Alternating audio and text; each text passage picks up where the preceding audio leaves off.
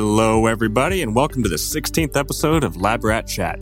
This podcast is supported by Americans for Medical Progress through the Michael D. Hayre Fellowship, which is awarded annually to support projects that inform and educate the public about the critical role of animal research in furthering medical progress. This fellowship honors the late Dr. Michael Hayre, a renowned board certified laboratory animal veterinarian who dedicated his career to scientific and medical advancements and who is deeply committed to animal welfare and advocacy. In this episode, we got to talk with Lisa Roberts, a vet tech up at the University of Connecticut, and who was also a friend and someone who Danielle used to work with during her time up at UConn. Lisa told us about some of the many things vet techs and animal care technicians do on a daily basis to ensure the highest quality of care is provided to these animals at all times. She also provided some insight into what you can do if you're considering a career as a technician within the animal research field. So, without further ado, we want to thank Lisa for taking the time to talk with us today. And everyone, please just sit back, relax, and enjoy this episode of Lab Rat Chat.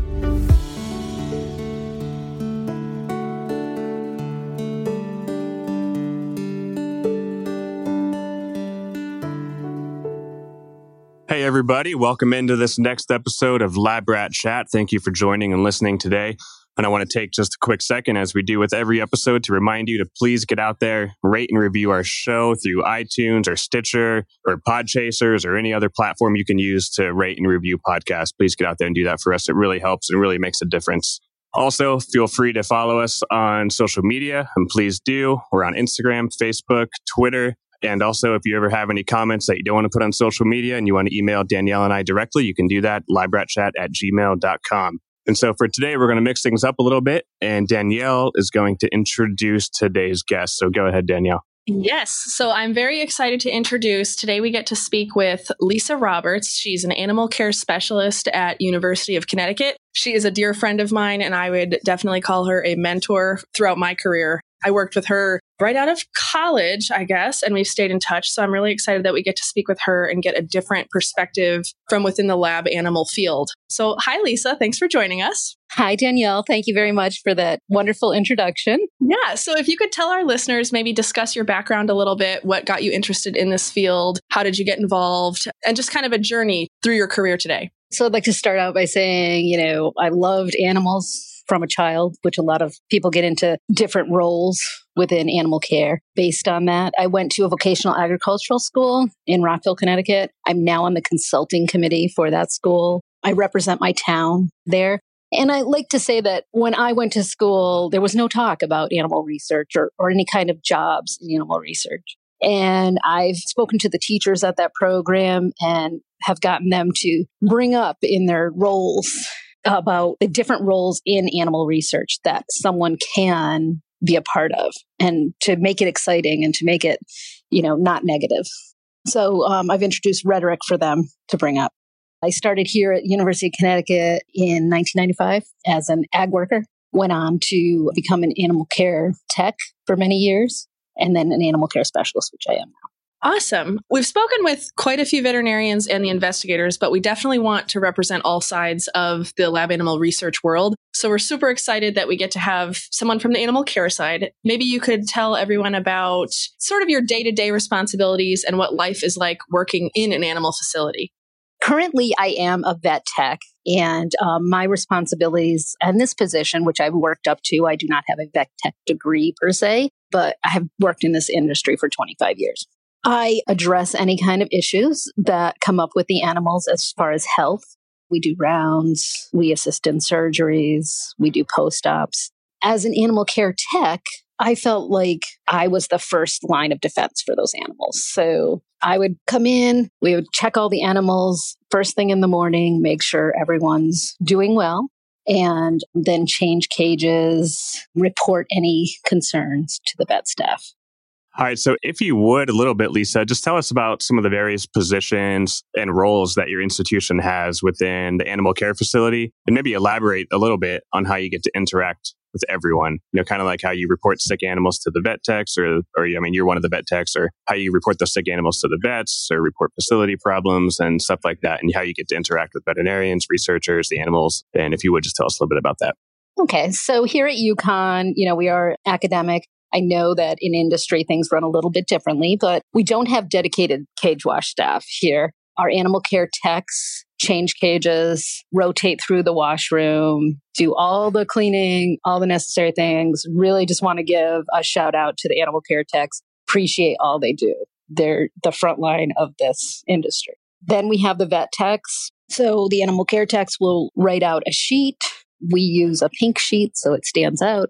They put down the PI, the protocol number, the animal species, all information, like where it's located, what's wrong with it, or what they see that may be an issue, and they put it, flag it onto the room door. The vet techs, we go around two, three times a day, pick those up, address the concern. We may put them on a treatment. We may put them on a visual, like we need to monitor them every day, every few days. Whatever we decide to do, we have a red card that's flagged on the cage. We write down what the treatment is on that card. And either the vet techs or the animal care techs will take care of that. We also have a trainer position. We have compliance officer. We have the attending vet or director and the IACUC specialist and support. I think another interesting aspect that a lot of people don't talk about is even the animal caretakers, they have to do the, you know, more mundane tasks of sanitizing walls and sweeping the floor every day. And these things that you might not really think about, but they have to get done. Otherwise, you know, bedding and debris would build up over time. And I just, the work they do is so valuable. Um, even with the the less fun activities obviously caring for animals is probably the more fun side of the job but they also have to do the dirty work too i guess. So we definitely appreciate them in the frontline aspect of this industry. I totally agree with that danielle. A lot of people get into this industry because of their love for animals yes, you want to handle animals and play with rabbits and cats and things, but you can do that. But you also, you know, they also need to, they're doing most of the cleaning. And in industry, it's much different than, uh, like, say, at a vet clinic. We're required to keep things at a high standard of care. Yeah. You know, and cleanliness and dating. and everything's logged. There's room logs for everything. There's yes. there's so documented. much regulation oversight that I think people don't understand. Yeah. I'd actually probably be more comfortable eating off the floor of a lab animal facility than a vet clinic. Mm-hmm. True. I would too. If there's any laboratory or place or any floor that I'd feel comfortable eating off of, it would be in a vivarium. They're always perfectly, I mean, there's the walls are shiny, the floors are shiny, you know, everything's immaculate, not what you picture, you know, when you may listen to the other side, if you will, talk about animal research. Exactly. They want to show the worst. Yes. And what vivariums look like, you know, there's not drips coming from pipes that are exposed in the ceiling, stuff like that. But we've talked a lot about that. So, anyways. Yeah. yeah. so, Lisa, what are some of your favorite projects that you've been able to be a part of? And do you have like a favorite species that you get to work with? Because I, from my time at UConn, I know we had a variety of species. I don't know what's still there now, but if you have a favorite. Well, one of my favorite was the naked mole rats, which we don't have anymore. Oh, I talked about them on another episode. oh. I'm very sad to say that that PI had retired and his colony went off to other universities because they do live so long that you can get attached to like certain individuals when they live for 20 years. yeah. So I do really enjoy working with the rabbits here. The rabbits are like a long term study, so you can get attached to them. Do you have any like favorite specific like research projects that you've been a part of? Maybe you can't get into the specifics of the science too much, but just different areas that investigators look into? One of my favorite PIs does muscle research, and I've actually worked with him since he came back in early 2000. And I still work with that group. They have a large colony they do genetics mostly, and I'm fascinated by it. And they actually are studying muscular dystrophy and another condition called FOP, which is where the muscle, the skeletal muscle actually ossifies into bone. And it is a condition seen in people. And that group has developed a strain of mice to study this with. So it's really exciting. Yeah, it's amazing what these scientists and these researchers who are much smarter than I am are able to come up with, and the mice strains and different animal strains are able to develop to study different diseases and things like that. So it always blows my mind to hear stories like that. So, Lisa, if you could a little bit, just if any of our listeners out there are thinking about a career in live animal science, I know we've talked a lot about, you know, a potential career option for veterinarians, but outside of being a veterinarian, vet techs, technicians, husbandry staff, do you have any advice for those people? Um, what would you tell them, or perhaps certain things that they should experience or do that they could put on their resume that you would look for when you're hiring in this industry? Just the love of the animals and working, wanting to work with animals get out there, maybe work at a pet store with mice or rats, handling mice and rats, because that really is like here at least 99.8% of our species. So whenever we can see someone with some experience in handling mice and rats, that's kind of key for an entry level position. We don't want people to be fearful of them. But in all honesty, if you have a drive for it and you understand the benefits of it, that's also like a really good point if people feel strongly about supporting research. I think a, a, cool aspect of this industry is that you don't necessarily have to have a college degree in it or you know there are entry level jobs and I think there's a lot of respect for working your way up. Just like how you had discussed you've been in this field for what did you say 25 years or at least with UConn for that long. And you know you work your way up and i think it, that's one of the benefits of this industry is that there's room for growth and you don't necessarily have to have the college degree to start out here yes that's a very good point I think we talked about the certification levels in another episode, but you know, once you do get into the industry, you can kind of get past different tests and get different letters after your name that kind of show that you're qualified for more responsibility. So I think that's another cool aspect.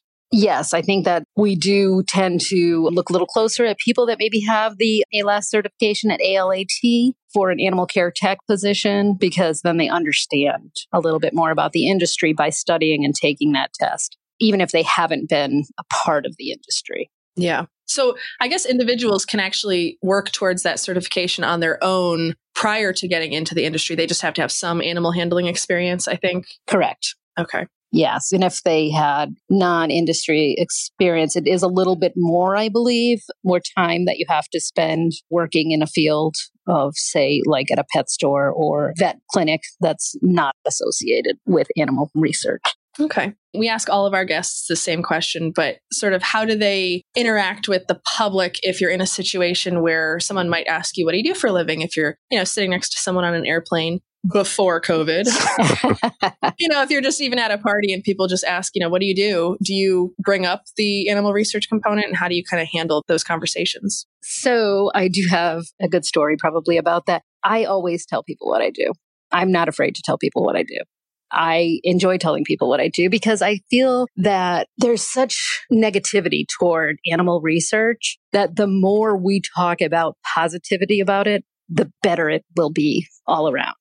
I was heading back from a AALAS conference one year and I sat next to a gentleman on the plane and he asked me what I did and I began to tell him what I did here at UConn. He was very fascinated by it. We talked the whole three hour trip or two and a half hour trip about back and forth, but about my position. And he actually was the head of a snack company out here in New England, like chips. you know, just someone that just doesn't know, like he just didn't know anything really besides the negative that's out there. And I know that different animal rights groups spend so much money on that advertising. It's unfortunate that our money goes toward the research, not necessarily towards advertising. So I'm really appreciative of a show like this that brings it out to the forefront and we can speak about it. Yeah, we've gotten a lot of really nice feedback from new listeners, people who kind of didn't know about this industry. And it's always nice to hear from our listeners. And we've been getting some nice people have been messaging us through Instagram and emailing us. So we appreciate it. yep. We read every comment and review and email that we get. So thank you guys for leaving those reviews out there. The guy on the plane, did he seem opposed to the industry when you started talking, or was he just open to hearing your side of it? I kind of feel like when I first say it, and what I do, I usually say, you know, I'm an animal care specialist at UConn and or a vet tech now I say. And they're like, "Oh yeah, the farm animals." I'm like, "Nope, I don't work with the farm animals. I work with the lab animals." And then they kind of get this little bit of a glazed over look or what do you mean look? and I kind of get that from most people. And then I just explain my position and what I do and what we do here and what, you know, animal research is about. So I don't think he was necessarily negative. You know, you can kind of see that look in people's eyes where they're like, ugh, animal research. Yeah. You know, and then that's when I start in on what all the good things that we do. Yeah. And they kind of have that light bulb moment of, oh, okay. Yeah. yeah. Then then they come back around if you start talking positively about it and just this is what we do and this is why we do it. Then I feel like people. I, I think that's the important takeaway we've gotten from a lot of these questions that we've been asking our guests is it's not don't try to force your opinion or your beliefs, you know, how you feel about animal research. Just simply explaining what the field is like and the passion that people have for these animals and just how well they're taken care of and just really just explaining what you do shows them how compassionate this field is and how the animals are really well taken care of. And I remember what I was going to say now. I was going to say I was going to talk about poll numbers. I think poll numbers are out there, which I, I mean, I don't know who's taken these polls. I never know who's answering polls. I don't get emails to take them. um, and I don't know if you guys do either. Uh, no Yeah. clue. But anyways, the poll numbers are starting to trend up a little bit in favor of the public supporting animal research. And maybe some of that's from COVID, or maybe some of that is from, you know, I would like to say podcasts like this one and some other ones that are out there that are helping to kind of spread the message and the positive side of animal research. I think we should take like sole ownership of that poll increase and just know that it's because of this podcast. Yeah. I'll go with that. exactly. I'll contact the poll owner and tell them to credit source Lab Rat Chat. All right, Lisa, do you have any other final statements or thoughts or anything that you want to talk about that we haven't covered um, that you think our listeners need to know about regarding what you do or the use of animals in research or, I mean, any other topic? So I did want to hit on something else that I wanted to mention earlier, and I just didn't do it. I forgot. When we're talking about animal care techs, I feel like when I was in that position, and now I feel like it for the people that are in that position, they are an advocate or a voice for the animals. They see and interact with them daily, and they'll notice those subtle changes in their behavior, and they can identify a condition early on. And, you know, it's so important to have people in those positions that are intuitive to that. And I feel like people that have a love for animals are the people that are drawn to this position and they are very good at that job. Yeah, I think that's one of the best points we can make on the show is that the people who work in this industry are so dedicated to the industry. And that's just the best mentality to have for anyone working with these amazing animals that are just really contributing so much to society. And even, you know, we've talked about it also, just the vet industry, you know, taking your dog to the vet, most of those treatments have gone through animal research. So They certainly have. Yeah, I've always found it pretty fascinating when you go in these rooms or you go along with the vet tech or animal husbandry staff or care technician, and there's two or 300 mice in a room, maybe more. But you think, how are you going to look at every single one of these mice? And you think maybe they could just brush it off and just run their finger along each cage and make sure there's movement in each one. But I mean, they'll take the cages out, hold them up, look around, make sure they can visualize each and every animal that's in there and make sure, you know, everybody's accounted for and looks healthy and put them back. And like you said earlier, if they're not, they'll flag it and have, you know, somebody else come take a look at the animals. So it's really incredible. And you're right. They do have to have a certain level of compassion and just desire and, and want to be there.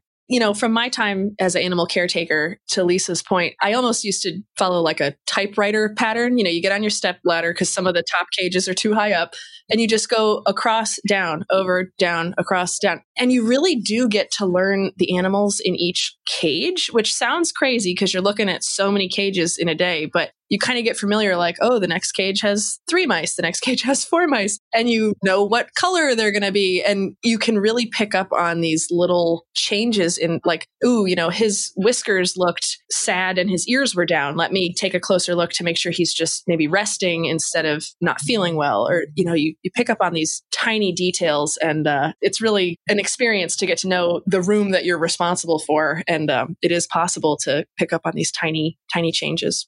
Very good point. All right, Lisa. Well, we appreciate you coming on Lab Rat Chat today and talking with Danielle and I. It's been fun. It's definitely been a little bit different narrative than we've gotten before. It's nice to hear from, you know, someone working, you know, down in the trenches, if you will, doing doing the hard work every day. And we appreciate you and everyone else out there doing that work. Thank you for having me. It was a pleasure to be on your show. Anytime. And just a reminder again, start the show with it, end the show with it. Rate and review Lab Rat Chat on any platform that you can out there. And follow us on social media Instagram, Twitter, and Facebook. And email Danielle and I anytime, labratchat at gmail.com. Thank you, everyone, for listening, and we'll see you next time.